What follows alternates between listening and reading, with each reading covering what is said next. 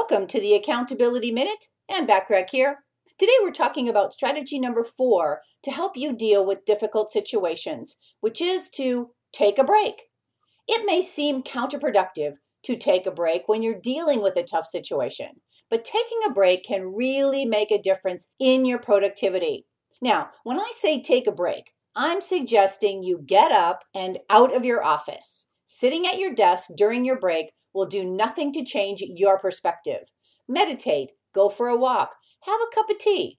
Stepping out of your office and temporarily changing your environment may just give you the fresh perspective you need to finish up that project while remaining focused and calm. Tune in tomorrow for strategy number five to help you deal with difficult situations. In the meantime, remember to take advantage of the complimentary business tips and tools when you join my free silver membership at accountabilitycoach.com. Thanks for listening.